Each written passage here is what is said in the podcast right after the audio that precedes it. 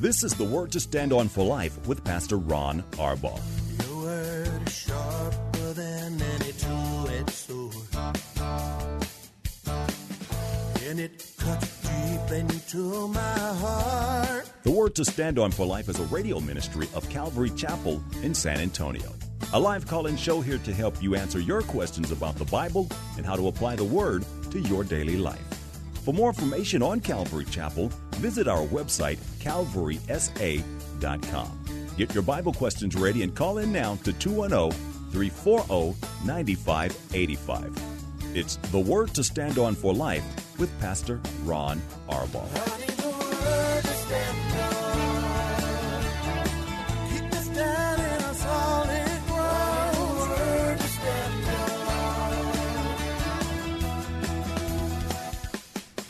Welcome to the Tuesday edition of the Word to Stand On for Life. My name is Pastor Ken Cruzado, and I have the privilege of filling in today, as I did yesterday and will do tomorrow, for my pastor, Pastor Ron, who normally hosts this radio show to answer your Bible questions. He is away with Paula on a conference, so the Calvary Chapel Association conference. The annual conference is uh, this week, and so that's where he's at in California. He's doing well. This is the busy day for him where he's meeting and talking with everybody, and they're doing conference things, and so you can keep him in prayer. I'm sure he would appreciate it. Paula and Pastor Ron will be back here on the show Thursday for the Date Day edition. So I will be here again tomorrow, Lord willing, to take your calls. But today is Tuesday. Nothing special going on tonight here at Calvary Chapel. So I'll give you the phone numbers so you can call in with your questions. 210-340-9585, 210-340-9585. The toll-free number is 877-630-5757. 877-630-5757. We've got an email address if you want to submit questions that way. It's questions at calvarysa.com. Questions, that's plural, at calvarysa.com. We also have the church app. You can submit questions that way. You can use also the KSLR mobile app to listen and even call into the show. And you just hit the call now button at the top, especially if you're driving, makes it super easy. And you'll be connected right to our producer at the radio station. Okay, well, I already told you it's Tuesday, nothing else going on. I do want to say last night's a couple thoughts from last night's Bible study. So, last night, our men's and women's and youth Bible study night here at Calvary Chapel. Uh, last night was, was was a special one for me. And it's interesting, too, because I found out one of the questions today, in fact, our first question, uh, deals with something that um, Linda McMillan taught last night. The excellent passage in Philippians chapter 2. Ladies, if you want to be encouraged, go and listen to it at calvarysa.com.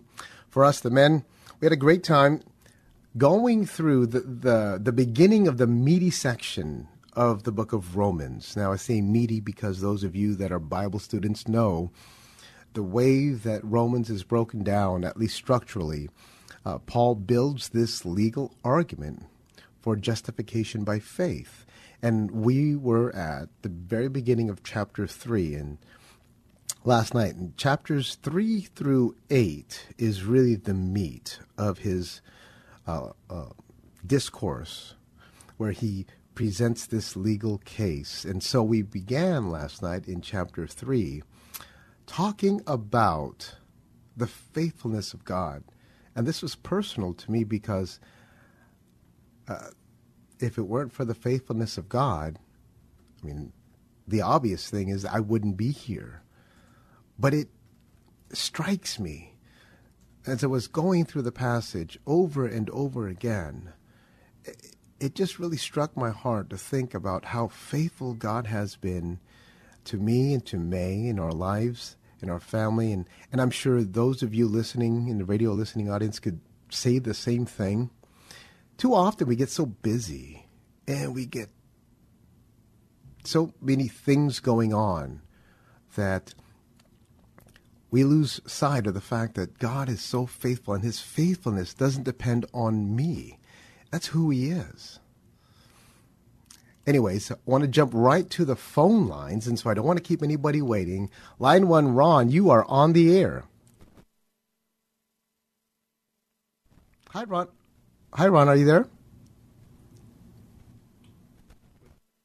Just rolling off the road, and uh, pleasure to speak with you. Also, normally it's Pastor Ron, but um, I know you're going to help me out. I just wanted to hear from your perspective.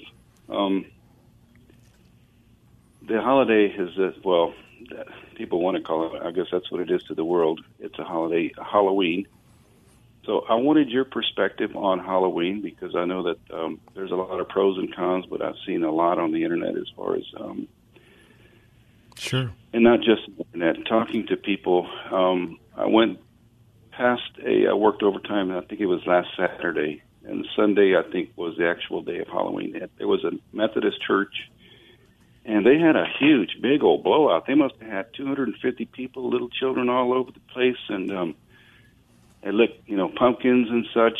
And uh, now this was a Methodist church, mind you. Um, and of course, there's a lot of people that that um, that will justify this. But I wanted to hear your perspective on on Halloween because Christians know the the roots of Halloween to a to a degree. Sure.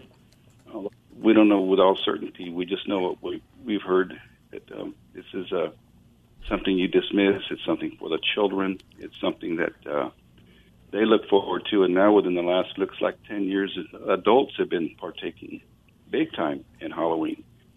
So, Sure, absolutely. uh, from I, I think I can help, Ron. Uh, absolutely. So, let, let- thank you for your question, Ron. And, and so, let me get right to it. Halloween is obviously a, a, a holiday, if you want to call it that, like you said, that the world celebrates and uses as an opportunity to talk about things really that they don't know about, demonic things and you know unholy things. But here's my perspective on it, Ron. And since you asked me, and this is what we and Pastor Ron says is the same thing. What we love about Jesus most is this: that he specializes in taking the lost and the, the, the worldly things and redeeming them for his glory. The same could be said for the Christmas holiday. At its origin, at its roots, it, it's a pagan holiday, and a lot of Christians have a problem with that. But what we say is, look, we if we have the opportunity and we have the world's attention, even if it's for a day, whether it's that exact day or not is irrelevant. We've got the world's attention. Let's take it and use it for God's glory. We do the same thing with with any other holiday, just like Halloween, even. But w- what we're not going to do, Ron, is what you described. It's not a time for Christians to participate in the ungodly things that the rest of the world is doing. What we want to do is use it as an opportunity to set us apart. And so here's a practical way, right? If kids want to dress up and the parents are fine with it, then that's great. But dress them up in, in, in costumes that honor the Lord. Dress them up as biblical characters. I can't think of a better way to strike up a conversation with the other kids that you're on the street walking around with, or the doors that open to you, literally, the doors that open to give you candy. They're going to ask, Who are you? That's a perfect way to say, Hey, I'm Jesus. And I died to forgive you of your sin. And that's the perspective we want to have. Instead of being known, Ron, for uh, uh, as Christians who are known for what we don't support or what we're against, what we want to do is take every opportunity we can to redeem the lost. You know, when when Paul writes to the Ephesians, and and remember his encounter with them in the book of Acts, he writes to them and tells them, remember what you used to be like. You had all these scrolls and you had uh, that were worth lots and lots of money but you took them and you publicly burned them in the square to tell everybody that's not who you are anymore. Well god specializes in redeeming the lost and using them for his glory. So that's what I would say. My perspective is, Ron, we want to use any and every opportunity we can to redeem the lost. And, and look, if, if others feel that they have license by the Lord and they're being led by the Spirit to do whatever they want to do to celebrate the fall, that's great. As long as it honors the Lord, that's between them and the Lord, and that should be okay with us. So I hope that helps, Ron. Thank you for your call. Thank you for your call. Let's go right back to our phone lines. We've got another caller, Alan on line two from New Braunfels. You're on the air.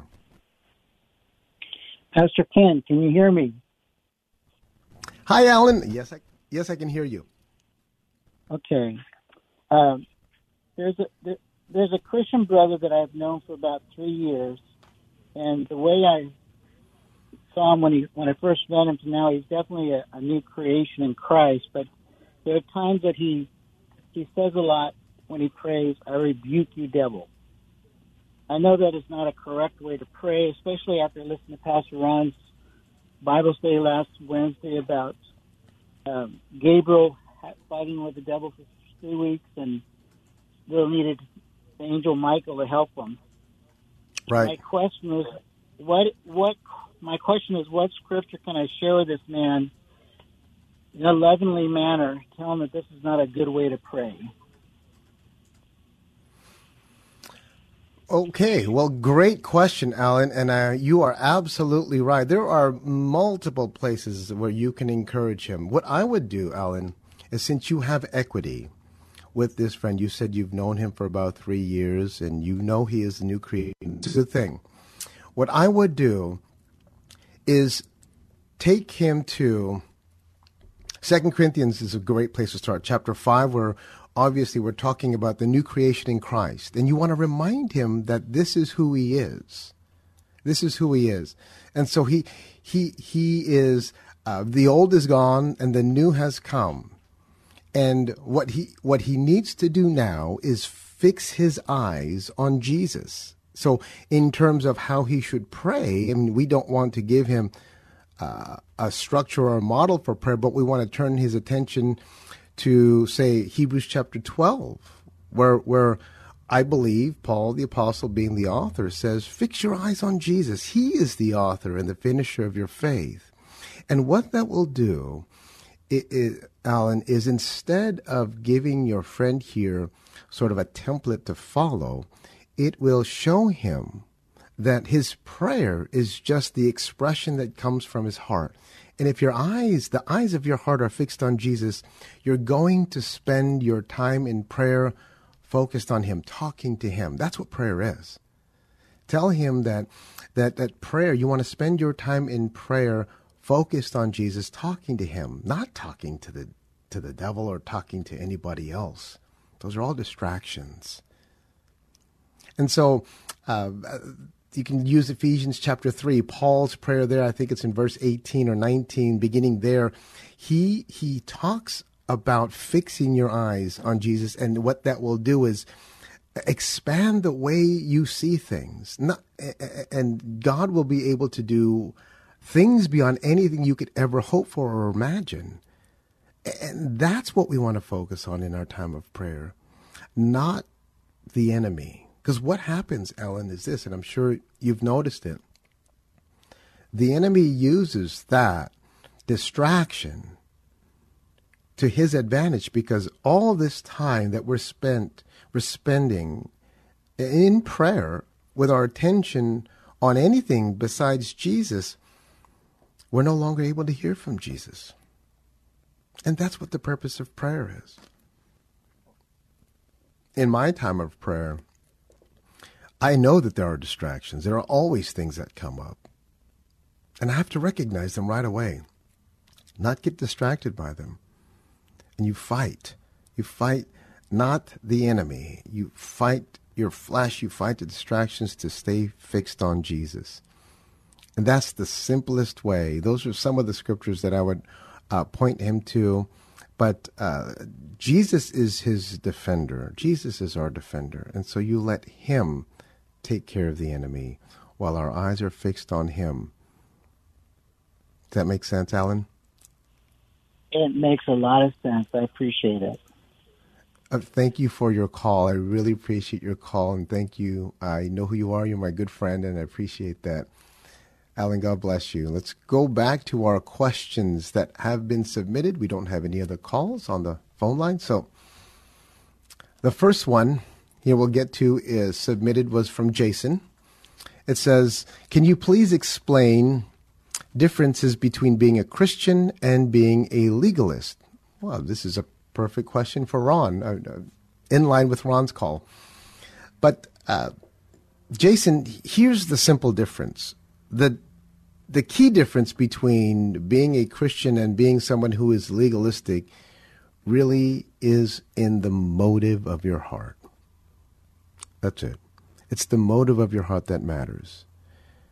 When your motive is to please the Lord, then you view your walk with Jesus and the things that He asks you to do as a get to. But the, the legalist view things as they got to. I've got to do this. And uh, I'd mentioned uh, in Linda's teaching last night, she covered this passage in Philippians chapter 2, where Paul the Apostle writes that we are to work out our salvation. And it literally means to work out of our salvation. In other words, because we work because of what we have been given. That's his righteousness. The legalist works to gain righteousness. And so the focus is on the work. Now, on the outside, you can have somebody who is a legalist scrubbing the toilet, and you can have somebody who is serving with a grateful heart that's scrubbing the toilet, and they could look exactly the same. And this is why I say it's the motive of your heart that matters. Since God is the only one that can see into your heart, what He wants is not us to not so much to focus on what the work looks like on the outside. So there's no difference maybe on the outside, but Jason, there's a huge difference on the inside. And and, and the legalist proves that he really doesn't know Jesus. Because if if his righteousness has been imputed to us, this is from 2 Corinthians chapter 5 verse 21. Because his righteousness, Jesus' righteousness, has been imputed to us. This is a business uh, term. It, it's a transaction that says his righteousness in full measure has been fully credited, fully deposited to our account. There, there's no more righteousness that we can gain. The full amount of Jesus' righteousness has been credited to us. And since that's true, Jason, since it's been given to us already, out of that righteousness, we can't help but produce good fruit. Now, the opposite of that is the legalist who, who feels like they have to earn or work to gain righteousness. This is why you have people who don't know Jesus or they have a skewed understanding of who Jesus is. Have no concept of, uh, of salvation uh, through faith in Christ. And what they do is they go knocking on doors and go door to door thinking that every door that they knock on is just one step closer to gaining the righteousness of God. That's just not true. And the Bible doesn't teach that. That's what I would say, Jason, is the big difference, the main difference between someone who is a Christian, a grateful Christian, and someone who is legalistic. Now, l- let me also say this. Uh, in the sanctification process, what God will do with with new believers who come from a background that is works oriented, he will deal with this because a lot of this, a lot of times we carry over some of our thoughts uh, from a previous religious belief system. And as a, a, babe in Christ, as a new believer, we don't realize is, that what we're doing is, is works oriented. But Jesus, in the sanctification process, will wean those things out and teach us that We have been given his righteousness, and there's nothing else we can do to earn more. There, we have been given the full measure of his love, and there's nothing we can do to make him love us more. Now, when you get that, it really changes the way you live. It really does. You're not going to get offended as easily. You're, not going to uh, evaluate your performance as harshly. You, you'll understand that Jesus is pleased with you because you are serving him with a heart that's right and with a motive that is pure. And that's what it's supposed to look like. But in the sanctification process, what I was getting at is that this there are some times when we carry over this legalistic mindset, but God will deal with those things. He will for those that are really His. Okay, well, let's go on to the next question. It's from William. I have been saved for almost two years now. And the first year, God would speak to me through so many things. I feel, I, I now feel like God isn't there and I'm not hearing from Him anymore. How do I hear from God like I used to? William, this is a great question. In fact, what I would do is point you to our Sunday study. This past Sunday, Pastor Ron talks about this in his study in 1 Corinthians 16. But let me give you the answer here. There is what I just mentioned a sanctification process that begins from the day we get saved. And it's a process, which means it carries on from the day that we go in to be with the Lord. The moment of justification is a moment in time. That happens the moment you give your life to Christ. You're completely justified. But at that moment also begins the sanctification process. And this occurs day by day. And this process is us being molded and shaped into the image of Jesus Christ. And so, in that process, William, you will hear at the beginning God speaking to you with signs with with things bumper stickers will con- confirm what he's been saying to you somebody will say something to you in a conversation and it'll be exactly what the lord's been speaking to your heart about. And you'll see and hear these things that are going to be obvious confirmations from the lord. But as you mature what jesus will do is speak to you less. And he'll speak to you less intentionally. He's not abandoning you but he's teaching you to depend upon his word exclusively on His Word, to know His character, to trust His Word, and to walk by faith. To know His character, to trust His Word, and to walk by faith. That's the, the maturation or the sanctification process. We don't need those training wheels anymore. That, that illustration that Pastor Ron used is perfect because as a kid, you're, you're learning how to ride a bike. And you need the wheels, the training wheels, to hold sort of keep you steady and straight. But after a while, those need to come off. And they come off because uh, you're ready. And I would say this too. When God takes the training wheels off, when the signs become less and then the messages or the signs don't occur as often, it's a good thing. It's a good thing because it's it's Jesus saying, "William, it's time to put on big boy pants." We don't need training diapers anymore. We're going to put on big boy pants. And this is how we grow in the Lord. We're dependent less on the external signs and wonders, and we're more dependent upon the character and nature of Jesus Christ through His Word. And that is a good thing. It doesn't feel good at first, but William, this is how we grow.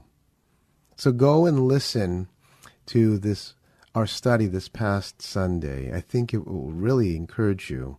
This is exactly what Pastor Ron is talking about. Not the whole study, but the, sort of in the middle section there. But but it's, it's something that we forget as believers because we're used to the signs and we like the signs and we like the confirmations. But walking by faith means that we don't rely on those signs anymore. Uh, instead, because that's walking by sight walking by faith means we're going to trust him at his word. And it also means this, William, you've got to know what the Bible says. The longer you have been a Christian, the more you should know his word. If you know the same amount of your Bible that you did a year ago today, that's not a good thing. You should know more of God's Word every day. And that's what will help you mature. You keep the Word of God at the forefront of your mind, and it will help you in the decision making process. William, I hope that helps. Thank you for your question. So you can hear the, the music. That means we are closing out the first half of the Tuesday edition of the Word to Stand On for Life. My name is Pastor Ken. I'll be back in two minutes.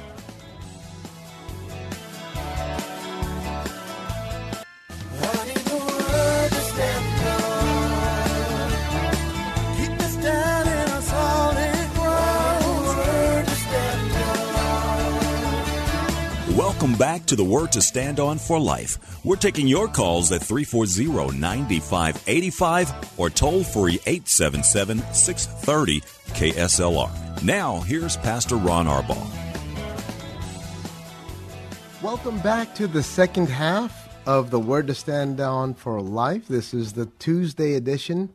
I said it yesterday, I'll say it again because I know some of you tune in at the second half of the show.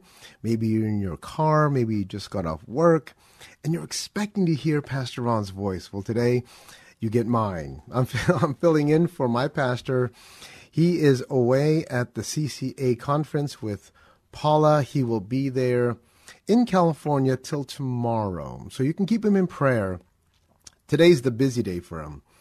He's got the, the, the bulk of the conference is today. So Pastor Ron says hello. Both he and Paula are doing well, uh, reconnecting and connecting with old friends, encouraging other pastors and pastors' wives. But um, they want they both want you to know that they miss you, the radio audience, very much, and they'll be back here Thursday for the date day edition. Okay, let's go back right to our phone lines. Line one, Alan, you are on the air. Hi, Pastor Ken. Hi, how are you? Uh, Hi, God Alan. bless you. Um, hi, I, hi, Alan. I'm to, doing well. I've been to Calvary Chapel. I've been there twice actually, and I have some. I have chronic illnesses, and that keep me from from going out too much. I'm pretty much house housebound here. But I, I met you uh, and your wife May, and I pray for you and uh, your wife May and um, Pastor Ron and Paul all the time. And so I just have Thank some you, uh, Alan. Chronic. I had had two heart operations, and I have some other. Oh, I had some other diseases that that have been undiagnosed, but uh, I was waiting oh, for a, Alan. waiting for a PSA a PSA test, uh, and so uh, I was just really weak, and I've been I can barely talk now, but I was just calling to ask for your prayer. Um, Absolutely. Yes, absolutely. And I know exactly who you are, Alan. In fact, I've been asking Tom about you um, uh, because I, I, I know uh, that you've been going through a really difficult time, and I've been thinking about you and praying for you. So thank you for calling, and I would love, love to pray for you right now. So thank you for remembering me, Pastor. Thank you. Absolutely. In fact, I know the exact seat that you, or the row. I don't say the exact. I know the row that you sit. So I look for you often. Let's pray. Father, uh, thank you for bringing Alan to our church. That he shared his story with me and with some of us here at the church, and he's been through so much. But Lord, in your faithfulness, you have sustained him thus far when, when it didn't seem like he would make it. But you've got work for him to do, even still, with his body going through so much. So I'm praying, Lord, that you would bring comfort, restore his health, that you would bring answers to questions that have none, uh, that you would give the doctors wisdom, because Alan has been suffering for so long both physically and, and emotionally and mentally. And he's endured so much. But you know what I love, Lord, is that throughout all this, Alan is the one that's going out and encouraging people. When he was here, he was the one that wanted to pray for others. And that's just proof, Lord, that, that he has your heart. So as I virtually lay my hands on him over the radio waves. I'm asking for your healing, that you would keep him company, whisper into his ear how much you love him, and Lord, that you would bring Alan back to us here at church soon. In Jesus' name, amen. Alan, thank you for your call. Thank you for giving me the opportunity to pray for you, and, and I will continue to do so. And, and check in with Tom once in a while or, or, or with me and, and continue to let us know how you're doing so we can pray for you and maybe see you back at church soon. Okay? I'd like, I'd love that, and I hope your wife May's uh, uh, mom is doing okay. Is is she is she okay? Because uh, I guess she had cancer, as as what you all told me when I spoke with you. That's right. It was it was her dad. It was her dad, oh, and thank you dad. for praying for him. He's doing much better. His his uh, his numbers are are up close to normal range, and we believe with all of our heart that it's because of the, the many many prayers. So thank you, thank you from the bottom of my heart. Oh, God bless you. Oh, that's great. God bless you, Alan. Oh, what an awesome call. Thank you so much. Well, let's go back to our phone lines.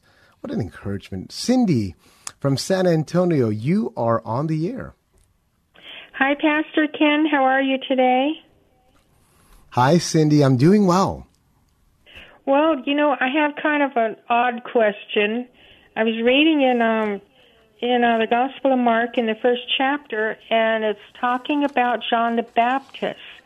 Now, it's talking about. Uh, um, my question is, why would it be important for it to be written that he ate locusts and honey? And if anybody in the Old Testament had that diet, I kind of tend to think that that wasn't all he ever ate. Um, I don't think you could survive physically on just locusts and honey. I think you get pretty unhealthy because you know I'm not a vegan or a vegetarian or anything, and I kind of think you need all those other other goodies, you know, to to uh, survive.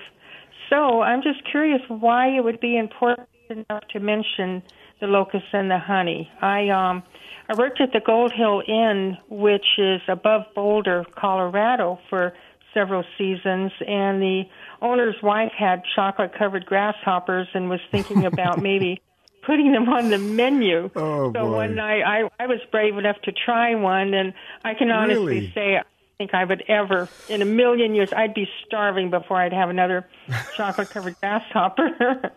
but anyway, so That's so exactly what I'd say. Oh, yeah. uh, Well, let me take your question, Cindy. I wouldn't pay for one again. Anyways, I'm going to get off the phone and listen to you, and it's always good to hear you.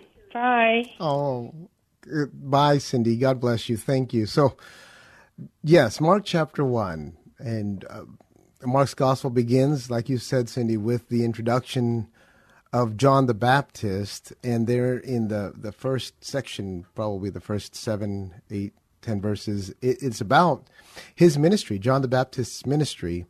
And it's an interesting thing because that specific description of John's lifestyle is intended to describe his personality, but his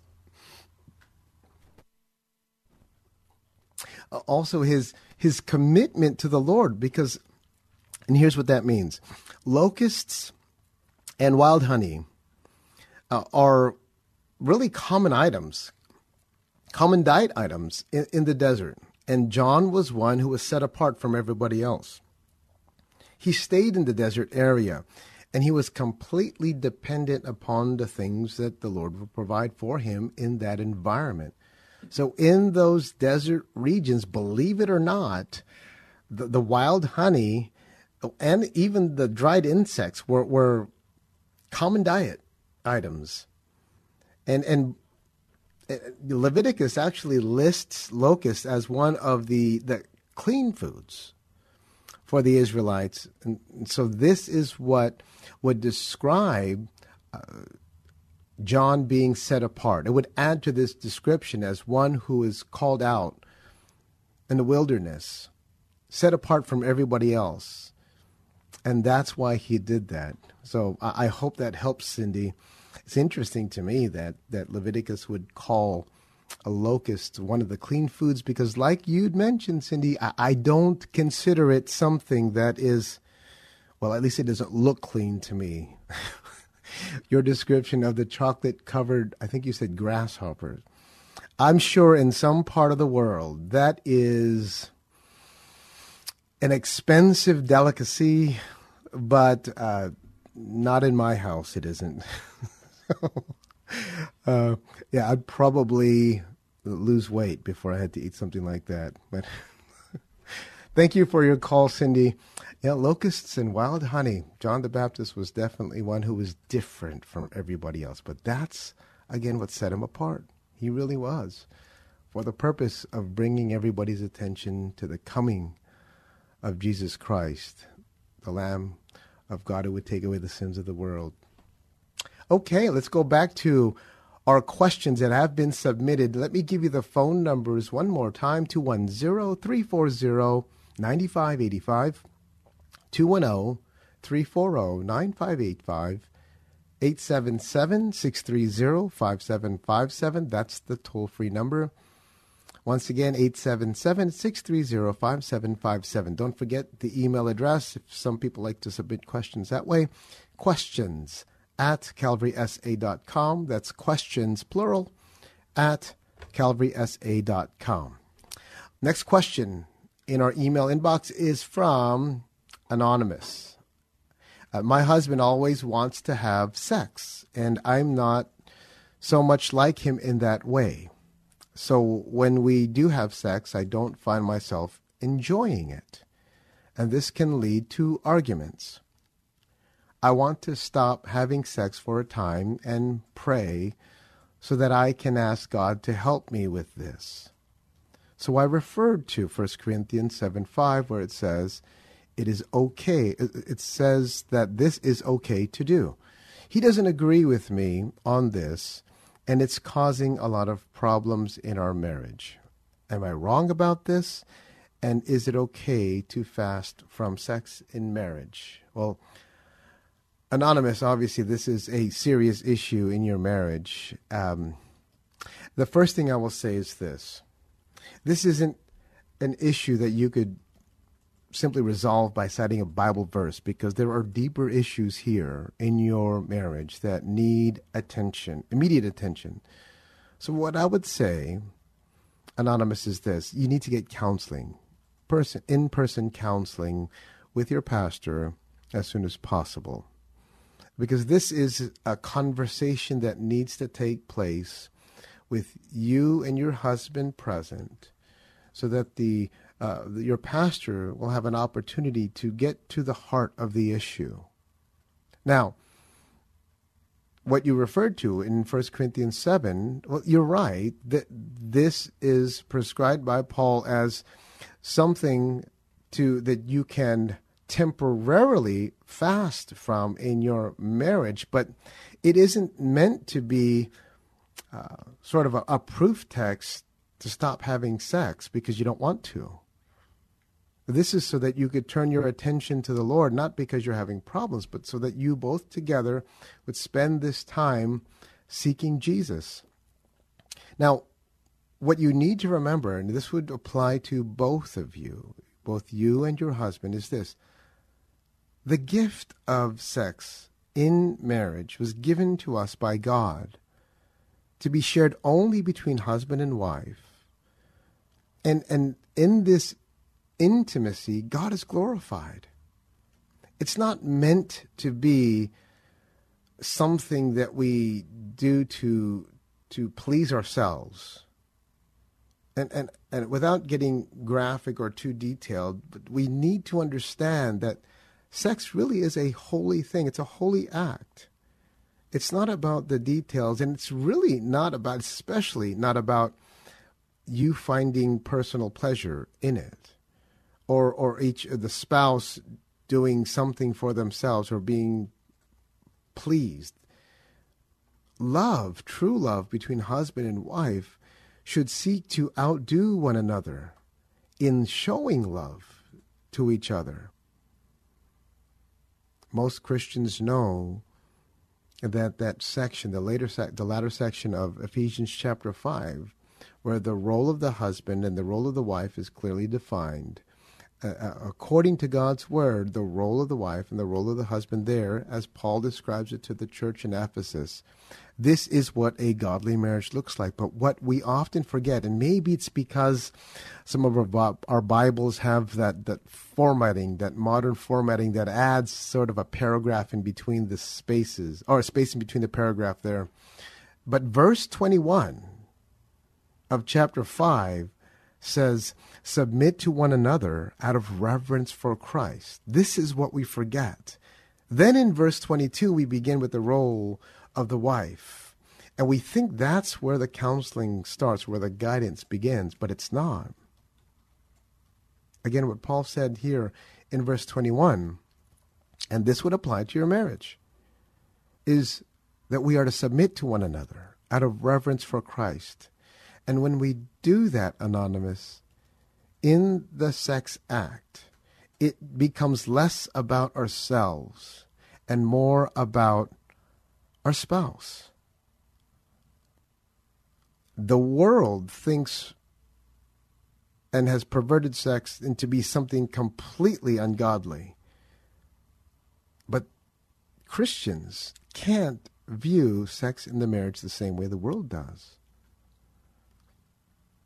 So, what those issues are, Anonymous, in your marriage, and again, this goes beyond the sex act in your marriage. This just just the the manifestation of deeper issues, spiritual issues. And this needs immediate attention. And so, Anonymous, please sit down with your pastor, both you and your husband, and so you can get godly counsel. And then First Corinthians 5, like I'd already mentioned earlier, is not something that uh, you want to use as a proof text to, to say, well, I have the right to abstain. It's, it's meant there that Paul would write with mutual consent, both of you in agreement with the Lord, seeking the Lord, not one saying, I, I don't want to do this anymore. One thing I would add to Anonymous is the gift of sex, and I say the gift because it is given to us by God, is is I had already mentioned it's the the the physical manifestation of the intimacy we have in our marriage, but remember this it's also the closest thing we have the marriage is the closest thing we have on earth that represents our relationship with Jesus. So God has given you your husband as a gift to you, and God has given your husband you as a gift to him. And the way that you two, husband and wife, come together is to honor the Lord spiritually, emotionally, mentally, and and physically. And so you want to honor the Lord in everything that you do and don't look for loopholes because you don't feel like it. Remember this too in 1 Corinthians chapter 6 you are not your own, you were bought at a price. That means your body doesn't belong to you. In submission to one another, both you and your husband belong to each other. So I hope that helps, Anonymous. Again, I, I know that's probably what you didn't want to hear, but it's important. It's very important. You do not belong to yourself. Let's go on to the next question. Pete says in 1 John chapter 2 verses 18 and 22 John talks about the antichrist is coming even uh, though many I think you meant even now many antichrists have come the liar is whoever denies Jesus is the Christ. Such a person is the Antichrist. So, is there more than one Antichrist? Is the Antichrist in Revelation 13, verses 11 through 14, referred to as the beast from the earth, a totally different Antichrist? Pete, good question. And so to, the short answer to your question is that John, in the first letter, chapter 2, is talking about the spirit of Antichrist, not a person, not an, an individual. In Revelation 13, we actually have two beasts who are introduced to us. The first one is in the first 10 verses. That's the person we would call the Antichrist. Remember, he's not a person. I mean, that's not his name. He is a person, but his name isn't Antichrist, but that's what we would call him. This is the one, there, the first beast that came out of the sea. And this would be the one who would, we would call the person who is the Antichrist. The verses you mentioned, the following verses in Revelation 13, verses 11 through 14, describe the beast, the second beast that comes from the earth. This is not the uh, the one we would call the Antichrist. This is actually, interestingly enough, the the the false prophet who would be the third person in the devil's unholy trinity. He's the one that emerges from the earth. And the symbolism there is he's from the people of the earth versus the ones who are in heaven. But the one who is spoken of in the first 10 verses, this one is the one that you're referring to. But this is not the same thing. This is not the same person referred to in 1 John chapter 2 because remember again in 1 John chapter 2 uh, John is talking about those who have the spirit of Antichrist, those who have uh, the mindset that think against Jesus. So whoever denies Jesus is the Christ. These people are against Jesus or they're antichrist. So it doesn't mean that they're the antichrist. It means these people are against Jesus. So it's it's a collection of people or anyone that has this mindset is Antichrist. Verses Revelation 13, not 11 through 14, but the first 10 verses, is about the person, the singular person, the one who will unite the world and provide peace among the nations. This is the one in Revelation 13 that we would call the singular person, the Antichrist. Thank you for your question, Pete. I hope that helps. We are just inside four minutes, about four minutes, so I'm not going to give you the phone calls anymore. I'm sorry, the phone number anymore. Uh, we don't have enough time to take your calls, uh, but I do have a couple of short questions here that I think I can address. Uh, for, the next one's from Art. I've seen people that really looked saved and claimed they believe in Jesus, but then they fall away and die in unrepentant sin. In unrepentant sin. Does that mean that they were never really saved to begin with and are now in hell?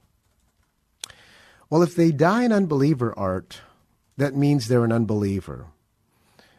And, and that means, yes, not in hell, but they are in this place of eternal separation from God. Because remember, hell itself, the lake of fire, does not open up until Revelation chapter 19. Um, but but the answer to your question is yes, because you can look like a Christian, but the outward appearance of a Christian doesn't mean that there has been an inward change. And remember what John wrote in his first letter, chapter 2, when he was talking about those who were within the church that were starting to teach a different gospel. And they strayed away, they sort of seceded from the church because of their variant teaching, sort of like uh, the group in Acts chapter 15 from the church in Jerusalem.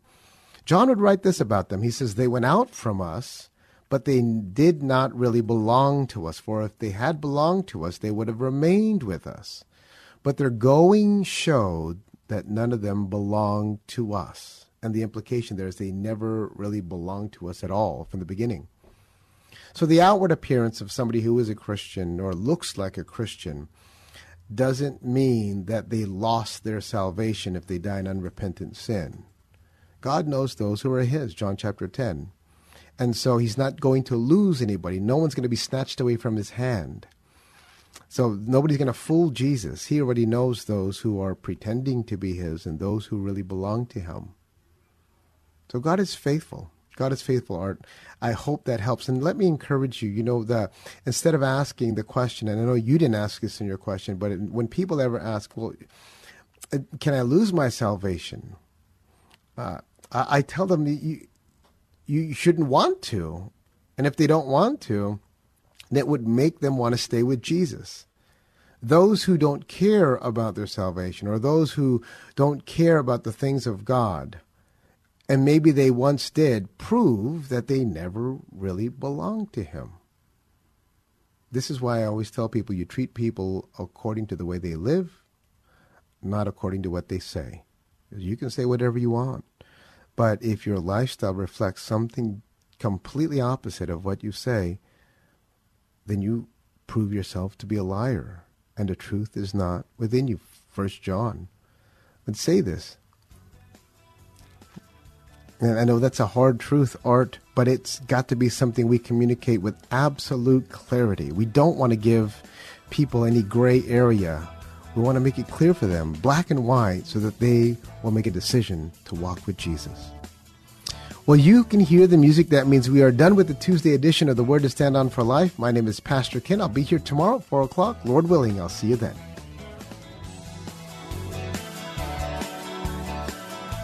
Thanks for spending this time with Calvary Chapel's The Word to Stand On for Life with Pastor Ron Arbaugh.